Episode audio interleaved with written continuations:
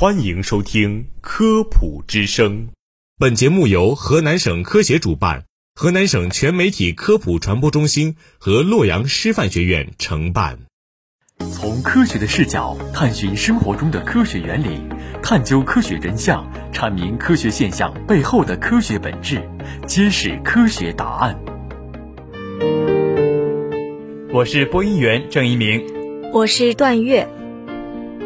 随着天气的渐渐变冷，越来越多的人也不想出门进行跑步、散步、快走这样的一些户外运动。但是对于另外一些人来说，不能够出门锻炼的理由竟然是岔气。我有一个朋友就常常这么跟我抱怨，他在跑步锻炼的时候，经常是跑几步就岔气了，不得不停下来。没想到阻碍他运动热情的不是疲劳和伤痛，竟然是岔气。那么岔气到底是怎么一回事呢？这个岔气啊，在医学上被称为呼吸肌痉挛，它呢一般是发生在我们人身体右下的肋部，在运动停止后，疼痛才会有一些缓解。在一般情况下呀，岔气会影响到我们的正常呼吸以及身体氧气的交换功能。如果比较频繁的出现岔气，也可能会引起腰背部局部的肌肉痉挛，严重的呀还可能会出现肌肉结节。甚至从急性肌痉挛发展为慢性肌痉挛。其实岔气会发生在任何种类的中高强度运动过程中，但是在跑步过程中发生频率最多。这是因为在跑步过程中，人体内的器官向下拉动了连接横膈膜的韧带，由此会造成岔气。此外，跑步过程中器官的颠簸对这些韧带也施加了压力，也会导致岔气。岔气呢，大多是因为大运动量活动前准备不足。肌肉运动所需的氧气和营养无法在短时间内供应而造成的。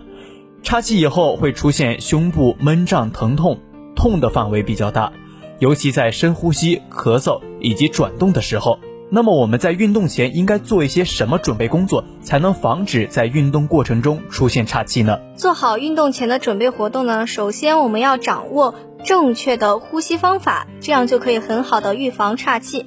但是，如果是跑步过程中已经出现了岔气，这个时候咱们可不要慌，我们可以适当的降低速度，放慢呼吸频率，加深呼吸幅度，坚持一段时间过后，大多数的岔气症状都会自然缓解了。如果岔气疼痛严重啊，可以尝试一下憋气、深拉或者拍打肌肉等方法，可以进行缓解。具体的做法呢，比如说深呼吸，然后憋住气，握拳由上到下捶打左右两侧胸腔，然后再缓缓的做深呼气。为了预防跑步时出现岔气，我们还应该强化身体核心力量，提高身体的控制力和稳定性。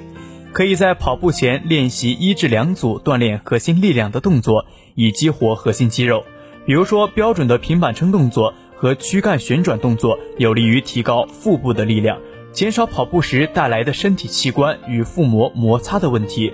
此外，跑步者在运动前至少两个小时内避免进食大量的食物和水，以减少内脏体积变化对腹膜的影响。